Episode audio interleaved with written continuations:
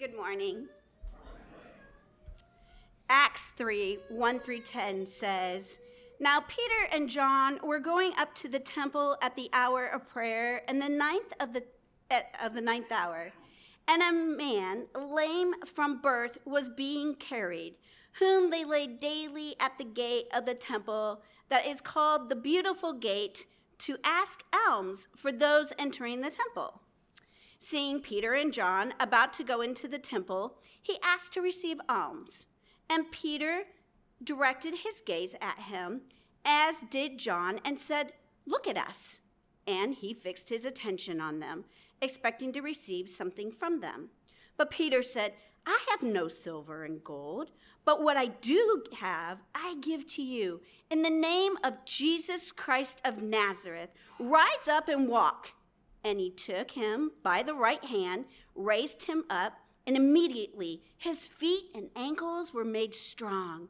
And leaping up, he stood and began to walk and entered the temple with them, walking and leaping and praising God. And then all the people saw him walking and praising God and recognized him as the one who sat at the beautiful gate of the temple, asking for alms. And they were filled with wonder and amazement at what had happened to him. This ends the reading of God's word. Thank you, Cameron. You may be seated.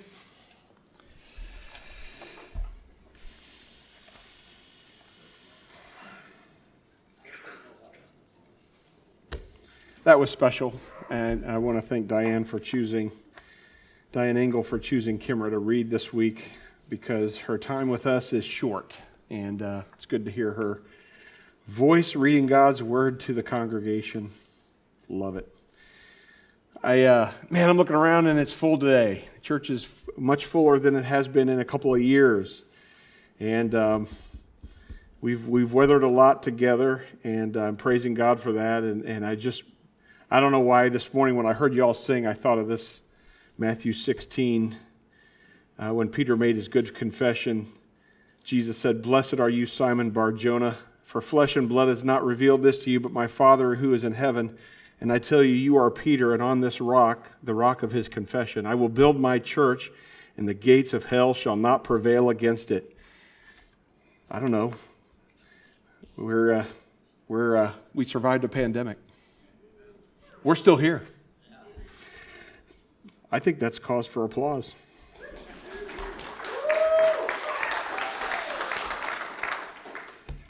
Just me. I know it's still lingering and there's still cases, and I'm not trying to dis- discount any of that, but it's two years later and we're still going.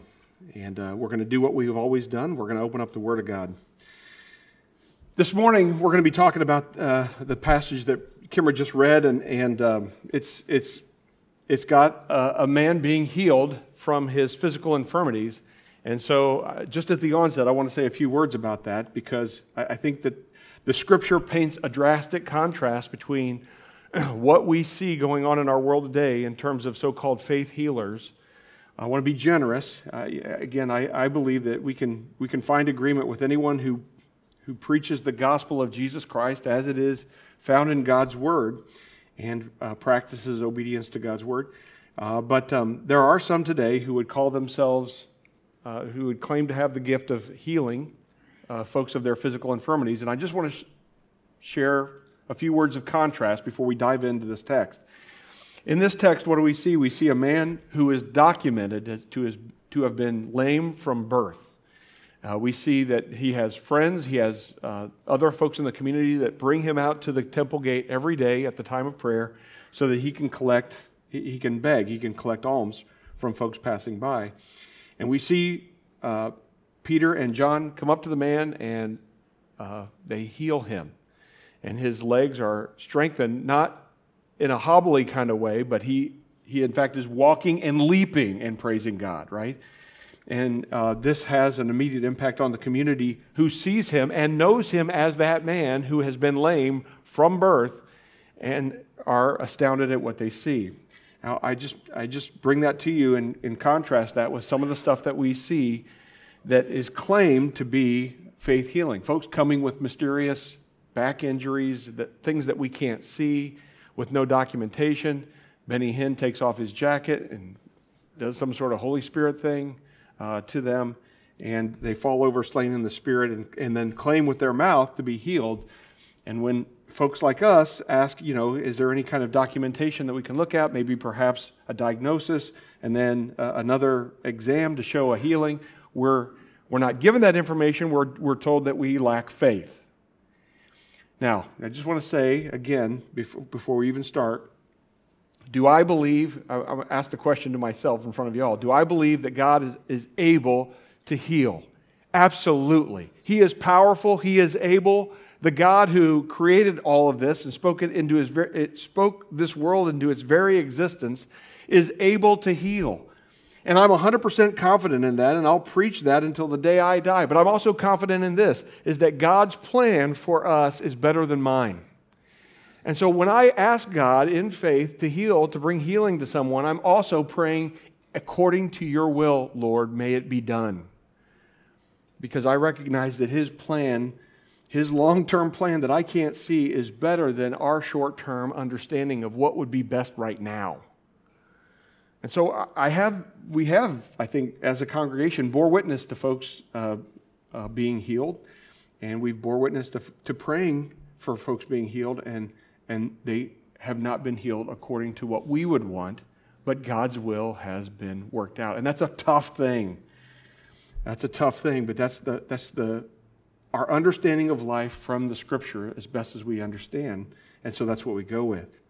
And so when we see a healing like this in God's word, we have to ask, why is it there? And we're going to talk about that today, but we also need to contrast it with what is going on years ago, just down the street from Delaware Bible Church. Just, just down the street where the new health department building is going up used to stand, when I got here in 2012, used to stand the old building of the Leroy Jenkins Church. And for those of you under 30, I'm not talking about World of Warcraft, okay? I'm not talking about that. Oh, those of you under 30 get it. Those of you over 30 probably don't. So I'm talking about a preacher that used to operate down the street from the church here called Leroy Jenkins. And I've heard a lot of stories from you folks about Leroy. And I've read a lot of stuff online, and I, you know, because I kind of want to know the ta- about the town that I live in. And so uh, I've heard stories about how Leroy was a master manipulator and he could, he could back a person up to the steps and even convince them that their leg was growing or their arm was, was growing uh, as he prayed over them and uh, claimed to heal them. But as far as what we have that's documented, we don't have much. Um, a lot of it seems to be parlor tricks. We also can draw a contrast between the character of a, of a Benny Hinn or a Leroy Jenkins and contrast that with the character of a James, I'm sorry, a John or, or a Peter. Uh, Leroy Jenkins, is my understanding, some of you can attest to this, uh, used to charge for parking at his church. Now, we've got a building program going on, so thinking about stationing Pastor Brad and some of the deacons at the, at the entryways with a little bucket it's $15 in Columbus. I figured 10 would be cheap here. No, we're not doing that, right? We're not doing that. We, we, we, uh, we're not in this for the money, right? It takes money to make the, the ministry work, but we, we're not in it for the money. Leroy Jenkins, on the other hand, married later in his life, he married a 77 year old widow who had just he, she just happened, he was deeply in love with her because she had just happened to hit the $6 million Ohio lottery. See the contrast? Let's not, let's not mistake. Let's not fall for the cheap imitations of what happened in God's Word for what some of the shenanigans that we see today. What can we learn from this episode? That's the question today. What can we learn from the healing of the lame man at the beautiful gate? Now, uh, uh, just the way this is falling, um, I'm going to, you know, the healing is going to happen, and then Peter's going to talk about it. And unfortunately, uh, we're going to hear about it today and then miss a week next week because next week is DCS Sunday. And then the week after that, we'll talk about uh, Peter's speech. But t- today, let's just make some observations from this healing. First, I want to bring to your attention is this obedience can bring opportunity. Look at what Peter and John are doing. Now, Peter and John were going up to the temple at the hour of prayer, the ninth hour. And a man, lame from birth, was being carried, whom they laid daily at the gate of the temple that is called the Beautiful Gate, to seek to ask alms of those who were entering the temple. Seeing Peter and John go about, seeing Peter and John about to go into the temple, he asked to receive alms. Few observations here. Peter and John were going to prayer. And in Acts 2.42, remember, it talks about this a little bit. It talks about how uh, they devoted themselves to the apostles' teaching and the fellowship and the breaking of bread and to prayers. There's a lot of stuff going on in Peter and John's life. They had just experienced the day of Pentecost. They had begun speaking in tongues. Many new people were coming into the church. They've got discipleship work to do. And yet, what do we see as part of their priority? prayer. The busyness of life, I find that the busyness of life, eh, when my life gets really busy, oftentimes the first thing that gets choked out is my prayer time. Anybody agree with that? Like, you find that to be true? And uh, look, can we just take a, a, little bit of an example from our Lord and Savior Jesus Christ, who, though he was often uh, called upon to minister, to heal, to, to, to speak, uh, he oftentimes would get away and pray. And we see that pattern replicating itself in the disciples, well, now the apostles, in the apostles, Peter and John making a priority to spend time in prayer. And in this case, they're going to the temple. At, at the ninth hour, that's when they would typically have a time of prayer. And, and so they're going to enter into some time of corporate prayer, it seems like, there. So, they're exercising obedience to God and doing what they're supposed to be doing, and they came upon this man who needed help. And I'm, I'm begging the question, or I'm asking the question, you know, what if they had been doing something else? What if they had chosen that day instead of to devote some time to prayer? What if they had devoted their time to, I don't know, uh, some entertainment or, or, or building something perhaps, or you know, just tidying up around the wherever they were staying at the time? Um, 1 Corinthians 15 58, at the end of that beautiful passage that I often read at gravesides, uh, you know, talking about uh, the resurrection of, of the dead, uh, at the end of that whole, at the end of that whole uh, talk, that whole uh, meditation on death and the resurrection of our physical bodies to glory and how death had lost its sting Paul writes this Therefore, my beloved brothers, be steadfast, immovable, always abounding in the work of the Lord, knowing that in the Lord your labor is not in vain. These guys were, these Peter and John were uh, obedient to God's word, and they came across a ministry opportunity as they were doing so. Now, I don't know about you. This is my observation from my personal life, so you know, don't take this as gospel. But I've never come across a ministry opportunity while I've been binge watching Happy Days on Netflix. It's never happened. I have come across ministry opportunities as I've gone to prayer meeting, as I've gone to my life group, as I've engaged in a one on one ministry opportunity by fellowshipping with another brother. There I learn about opportunities that are going on in the lives of folks in the church, and there I have opportunity to take action. And so uh, I just bring that to your attention. Perhaps maybe your life needs to be uh, thought through and reconfigured just a bit. Peter and John, uh, I, I, noticed that they go together to this prayer time and, and, uh, and they encounter this man. And, and I, can I say this? I think that that's, there's a spirit of, uh, there's an idea of accountability that comes with going and doing things with other believers. Perhaps if Peter or John would have been alone, they might have just walked past the man, but because they were together, uh, they may have felt a sense of uh, a sense of, of, positive peer pressure to to uh, to help this man. Then we also see that there's the uh, the lame man has friends, and that's really important. It's important for a few different reasons. First of all, strategically, that's important. These guys, these friends of his, pick him up every day and they carry him and they put him at the specific place at the specific time. Why?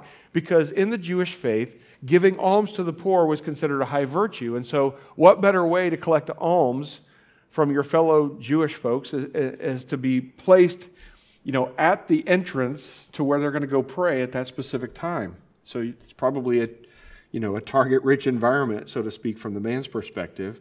While God-fearing Jews are going to pray, uh, there's a poor man, a lame person, sitting there, stationed, and that's probably the, his target audience.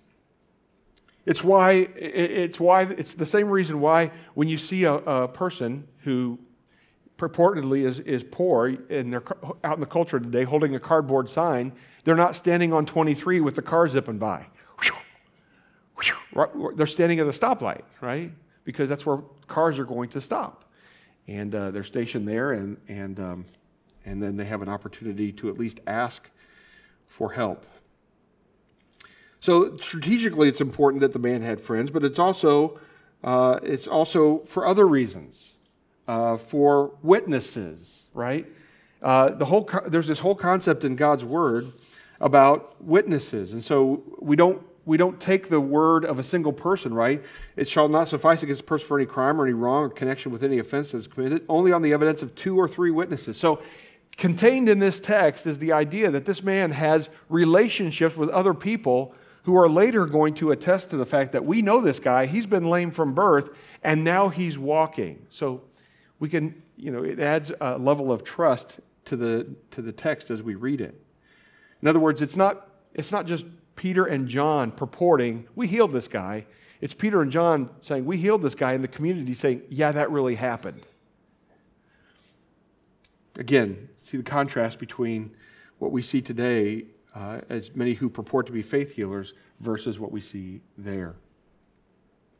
Now let's take a, let's take a quick sidetrack before I go on, um, because it, it's coming up in the text. We see a poor man, a lame man, begging from his fellow countrymen for uh, for help. And so I, I just want to point out what the Word of God, I think, my understanding of what the Word of God clearly says is that uh, for those of us that have means, we do have a responsibility to help those who cannot help themselves. And there's all different kinds of systems and mechanisms that we, that we do that. Uh, but the Word of God also says that people who, people who are lower on the mean scale, who are able bodied, have a responsibility to work for their food. Right? Second Thessalonians 3.10 says, if a man will not work, he shall not eat. In this, in this situation, we have a man who's not able to work. He's lame, he can't walk, and, and he's subjected to the humiliation of begging for his food. And so we think about the brokenness of the uh, culture there at the time. All right. So before we move on to the next point, just again, just some thinking about what someone might say about this text. You know, uh, uh, oftentimes um, people mock prayer. You know, somebody dies in the culture, and uh, somebody will come up, a, a, public figure will come up and say, you know, our thoughts and prayers are with the family of whoever. And then folks will say, well, thoughts and prayers, that's, that's not enough. But um, let me just say this is that what, what is, what's a more powerful tool that we have in our arsenal as Christians is to speak to the God of all creation and bring to him our requests and bring to him the needs of other people and to be able to articulate those to our great and awesome God. We, we have no greater tool. It's just that we often don't take up the tool to use it. Prayer is good for us in so many different ways. Uh, one of the things that, that, that I know is true in my life and probably in many of your lives as well is that we oftentimes fail in that we see that we we, we live a life that's so dependent on ourselves. We think we'll do that, we'll, we'll, we'll take care of that, whatever. And we don't understand that even our ability to do things, even our ability to figure things out, all this is a gift from God. And so prayer is a proper response to God and it helps us to build a character and a culture of dependence upon Him. We are dependent upon God. The only reason that we have salvation we gather together in a place like this and we sing these songs to God of, of how great He is and how mighty His salvation is. The only reason that's even possible is because God did it, that He rescued us. So I might ask before we move on how's your prayer life doing? Do you take purposeful time out of your day to lift, to bow your head and, and, and to quiet your mind of the day's hustle and bustle and, and talk to the Lord, which is a tremendous gift that we have to be able to do. So they're in obedience and they've come up with this opportunity. The next thing we see in this text is this what God has to offer is far greater than to satisfy the needs of today. What God has to offer is far greater than to satisfy the needs of today. Peter directed his gaze at him, as did John, and said, Look at us. And he fixed his attention on them. I mean, he's making direct eye contact.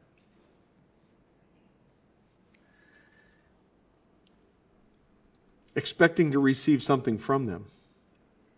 But Peter said, I have no silver and gold, but what I do have, I give to you. In the name of Jesus Christ of Nazareth, pretty specific. Jesus, the Christ, the Messiah, from where? From Nazareth. Rise up and walk. And he took him by the right hand and raised him up, and immediately his feet and ankles were made strong. Few observations here. Oftentimes in our lives, this is true of me, I'm sure as it's true of you. We often are more concerned about our immediate needs, what's right in front of us. I'm hungry now. I have bills to pay now. We are very concerned about our immediate needs. It, later on in the book of Acts, when we get to Acts chapter 6, verse 1, we're going to see that the disciples, the apostles, had to deal with the fact that, you know, the, the Hellenists were complaining because the Hebrew widows were being neglected in the daily distribution, right? Or they, were, they had a complaint against the Hebrews because their widows, the Greek widows, were being neglected in the daily distribution. This is natural, a natural part of life. I can tell you a story. This happened to me a long time ago, but I was here at Delaware Bible Church, and uh, these days, when somebody comes in, and this happens from time to time, folks come in from the community and they need help. They need help with their bills. They need help. They've got some sort of financial need and they need help. And we have a benevolence fund that we use to help out in those circumstances. Pastor Brad deals with all those, those folks now. Uh, and can I just tell you that he has been faithful when folks come in to share the gospel with every single person that he comes into contact with. And uh, I really appreciate him for that. He, he's, uh, he's been faithful to do that. But, but years ago, before that was kind of Brad's responsibility, I used to get into a lot of those meetings. And, and a person came into me, uh, a lady, and she came into my office, and she was having a very hard time. Bills were stacking up, and, and she needed some help. And so she came in and she, you know, I was asking her a little bit about her life story, just trying to get to know her. And uh, it turns out that she had many children and uh, no, no man in the picture. And um, life was getting hard. The, the older children were getting into their teenage years and they were starting to act out in school.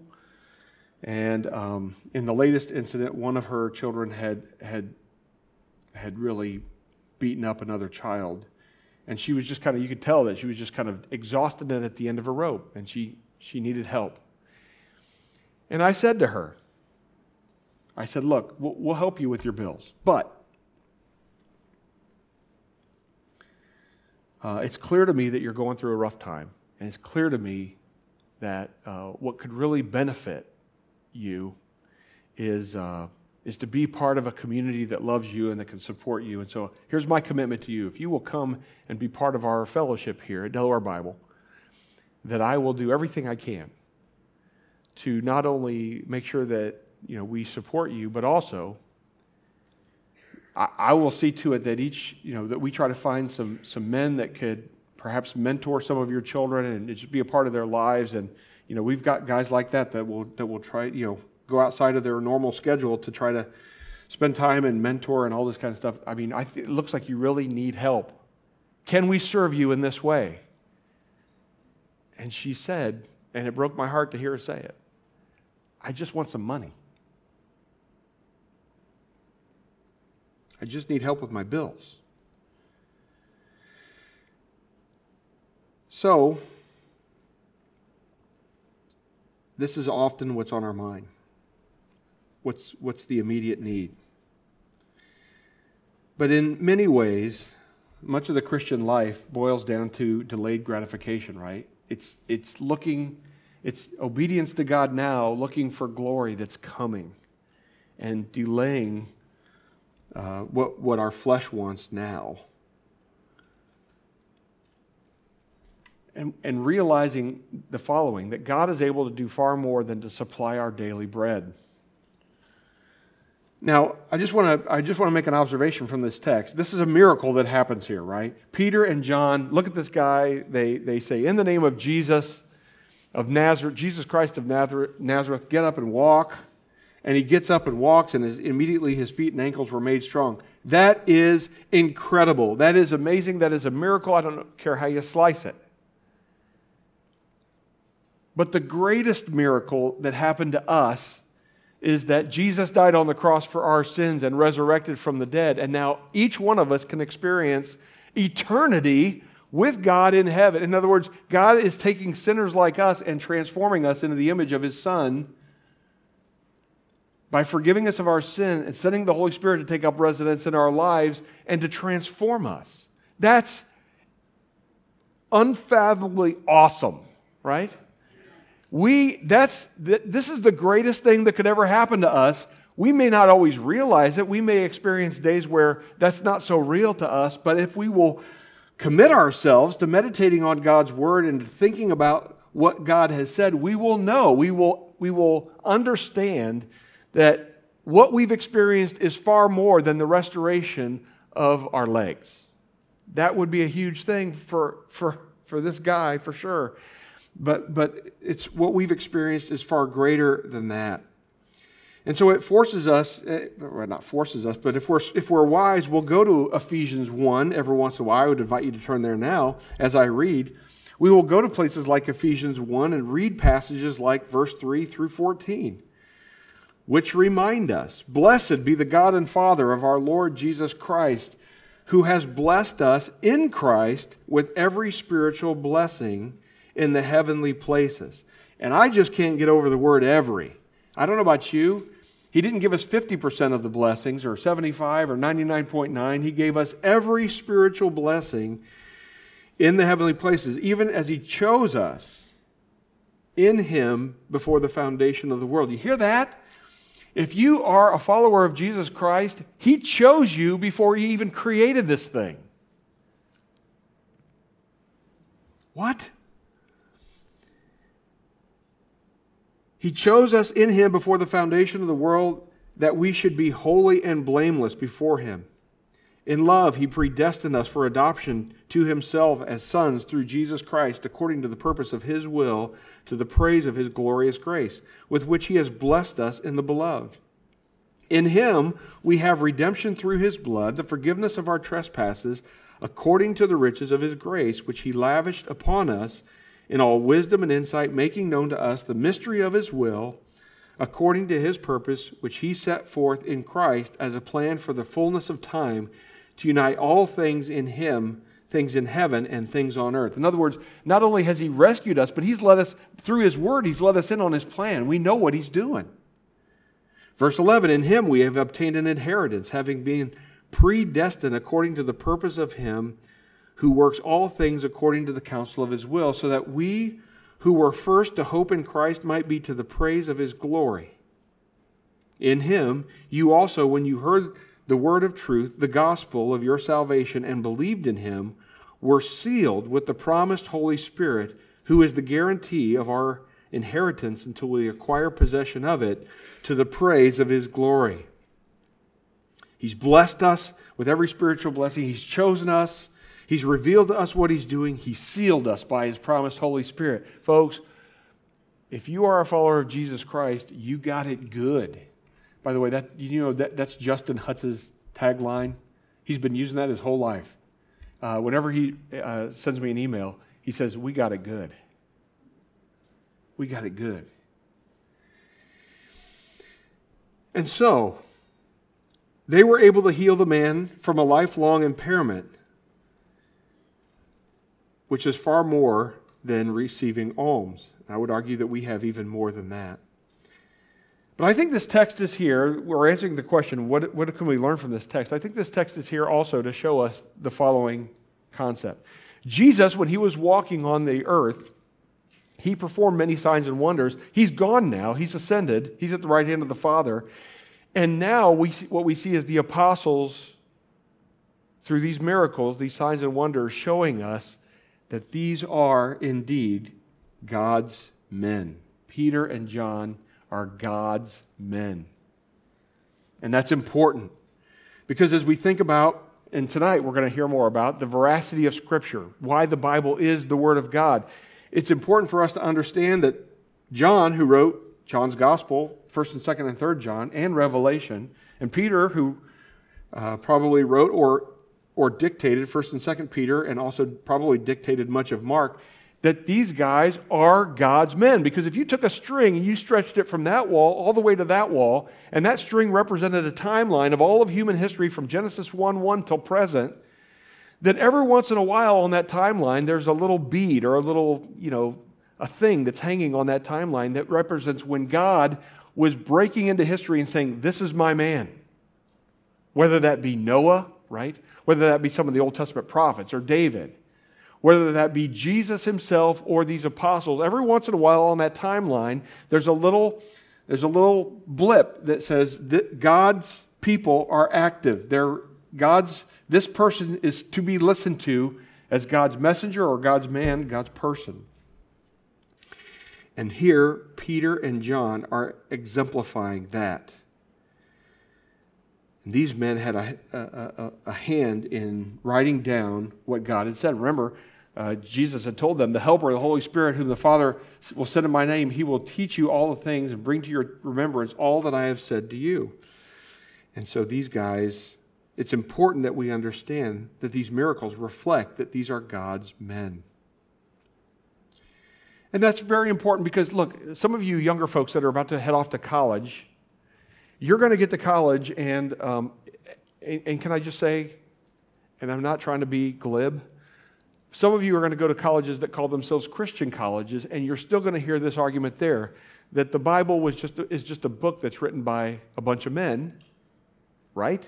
It's not really God's word, it's just a whole bunch of stories that are put together you might want to come back tonight to get to bone up on God's word before you go off to that college experience. But this text today, really, this text today, you could just take them to Acts chapter 3 and open it up and have them read verses 1 through 10 and say, look, the people that were in the temple at the time, after, uh, you know, after Acts was written, they could have stepped forward and said, you know, I was in the temple that day. I was in the temple that day when this was going on, and uh, it was totally fake, right? You had John on one side, you had Peter on the other side, and they were holding up this lame man with his feet, you know, his lame feet dangling there, and they were saying, Look, he's walking, he's walking. It was all a trick. There was, no, but they didn't, see? They, they, this didn't happen. These, these accounts weren't disputed. And, uh, and so we conclude from this that these, these guys were, this man was actually walking and leaping, and everybody who understood this man was a lame man from birth, saw him walking and leaping, and were filled with wonder. And you could simply ask them if the Bible is just written by men, if it's just, uh, it's just a bunch of stories, then what does that mean? Where are all the people to write and say, and to argue and say, this isn't true? I was there. And that's happened over and over and over, accounts like this throughout God's Word. So be careful about such things. The third thing we see in this text is the result of an encounter with God. The result of an encounter with God is often praise and amazement. Look at verses 8 to 10. And leaping up, he stood and began to walk and entered the temple with them, walking and leaping and praising God. And all the people saw him walking and praising God, and they recognized him as the one who sat at the beautiful gate of the temple asking for alms. And they were filled with wonder and amazement at what had happened to him. So here you really see the reaction of the man. He's walking, leaping, and praising God. He's, he is saying, What has happened to me is a, is a result because the, you know Peter and John when they when they healed this guy they said in the name of Jesus Christ of Nazareth get up and walk and so they are ascribing he is ascribing the man is ascribing what has happened to a work of God then you have the reaction of the crowd who recognized him. They knew him as that guy and were able to be filled with wonder and amazement to, to bring to their minds the question what is this all about? And then Peter is going to start talking to them and explain it. Now, again, one of the, some of the, the counterpoints that you'll get from the culture is well if this really did happen it was just a mass delusion right? Somebody suggested that it happened. Maybe they dressed up a man to look like the lame man and then passed him off in the temple you know it was like a trick.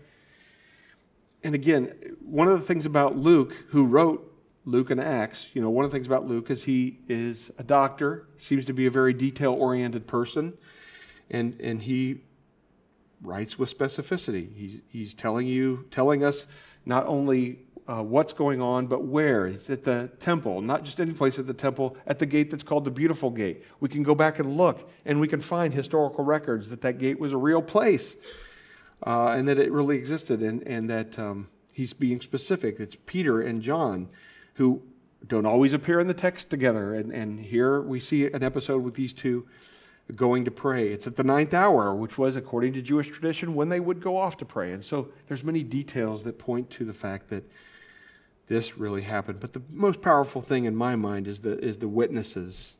So many witnesses that observed and did, did not dispute what happened. You know, there were historians that were there were historians that were writing down what was going on at the time, Josephus and other scholars that were writing down a history of what was happening.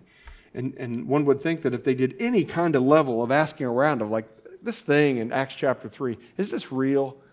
That, um, that folks could have said, no, I was there. It was all a bunch of nonsense. But again, these things really happen. So, what can we learn from the healing of the lame man at the beautiful gate? Here's the answer. We can learn this that God displays his power through his people, resulting in praise and wonder. God displays his power through his people, resulting in praise and wonder. Joe, just a few notes of uh, observation today before we take off our application, possible application. And that's this Are you practicing obedience to God's word? We mentioned prayer earlier, but again, you, you don't know what God has said on a matter unless you study his word and, and, um, and practice the things in it that He has told us to do, such as prayer? Are you practicing obedience? Are you giving weight in your life to fellowship with other believers, whether that's through a life group, uh, coming to prayer meeting, a, a, small group study of some t- sort? Are you giving?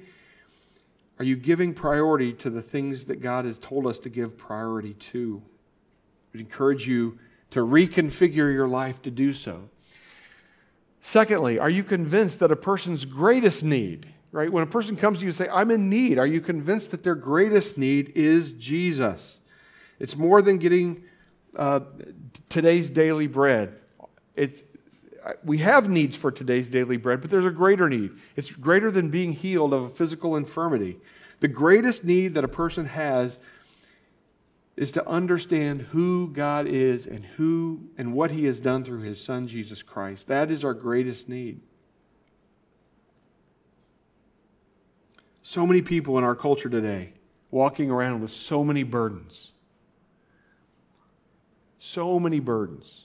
And those burdens are manifesting themselves in so many different ways. And, and the culture uh, oftentimes refers to those things as mental health problems, uh, depression, anxiety, um,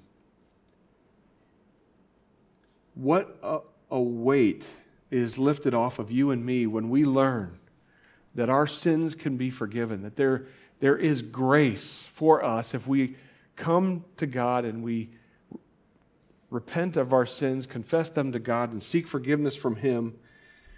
If we pursue Him through His Word,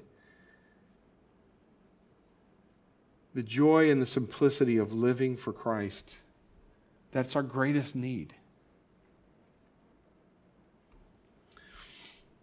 Third, are you convinced that you're the person to orchestrate that meeting?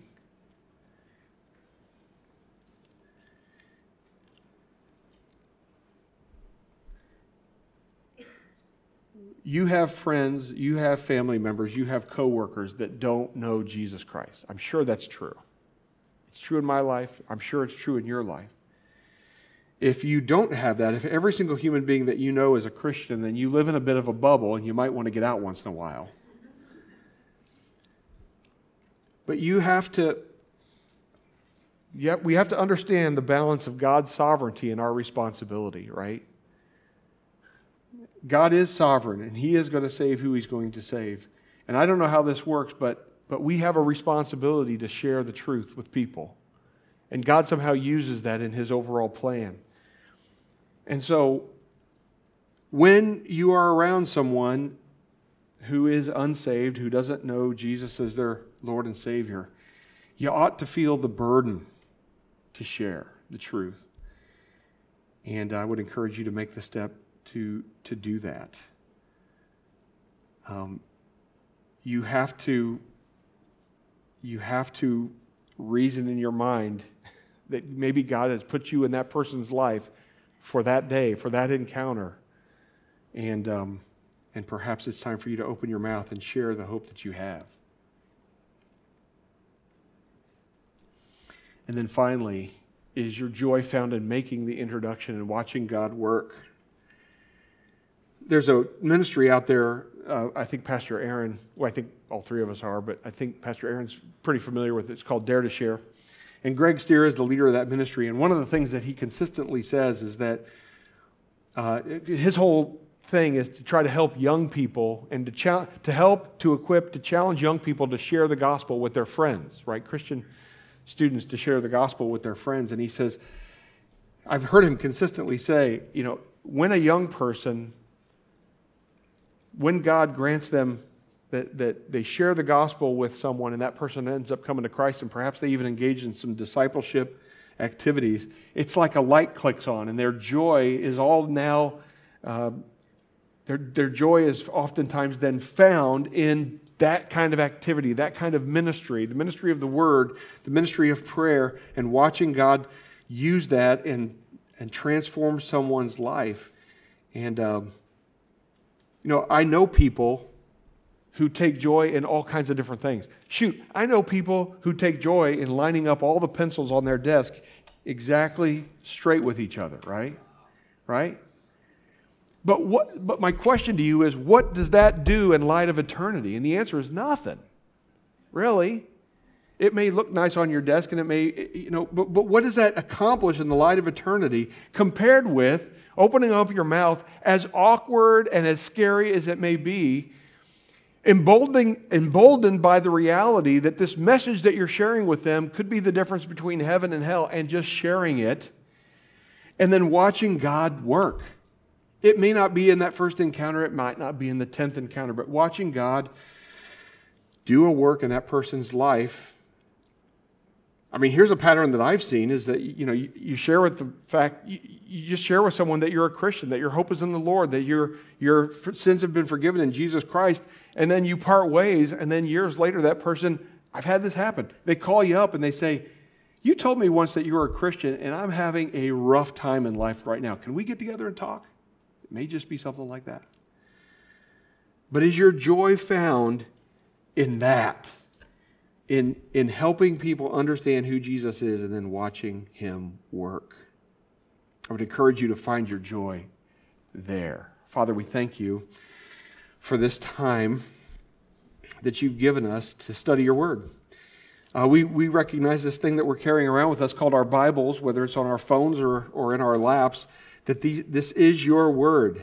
And we can trust in every single word of it, every letter, every punctuation, uh, Father, we, we, we believe it and we thank you for it. It's a tremendous gift. Father, I pray that this gospel, this good news message that we carry around with us, that we can receive forgiveness of our sins and new life because of the sacrifice of Jesus Christ, your Son, your only Son on the cross, that, that this message would be on our lips and we would be eager and filled with joy to share it.